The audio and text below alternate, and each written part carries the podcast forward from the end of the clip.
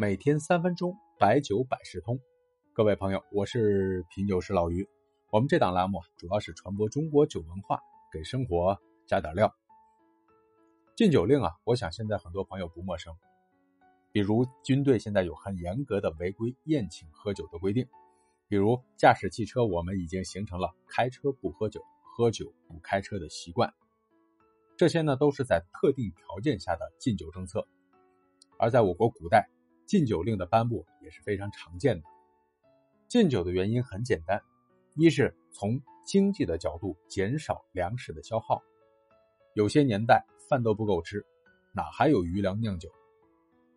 二是防止酒后误事，比如说酒壮怂人胆、妄议朝政等等。这第三呢，就是与宗教的戒律有关。目前世界上也有很多宗教国家，现在仍然是禁酒的。我国古代最早的禁酒啊，是传说中大禹的绝酒旨。据说当时夷狄造酒之后给大禹品尝，大禹一尝，嗯，觉得味道非常的甘美，但是呢，觉得这个东西太危险了，并且预言后世必有以酒亡其国者。你看后来的夏桀、商纣。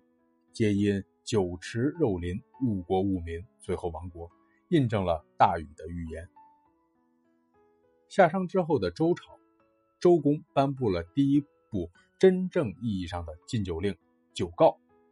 告呢，就是左边是言字旁，右边有一个告诉的告，就是君王对臣子的命令。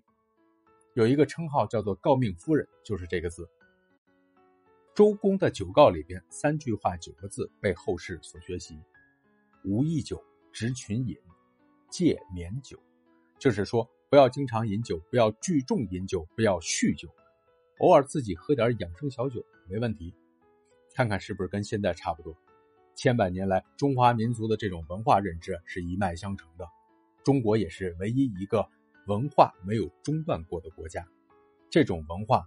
在方方面面都是有体现的，所以今天的结尾诗词，我们用近代女侠秋瑾一首豪放的《对酒》与各位共赏。不惜千金买宝刀，貂裘换酒也堪豪。一腔热血勤珍重，洒去犹能化碧涛。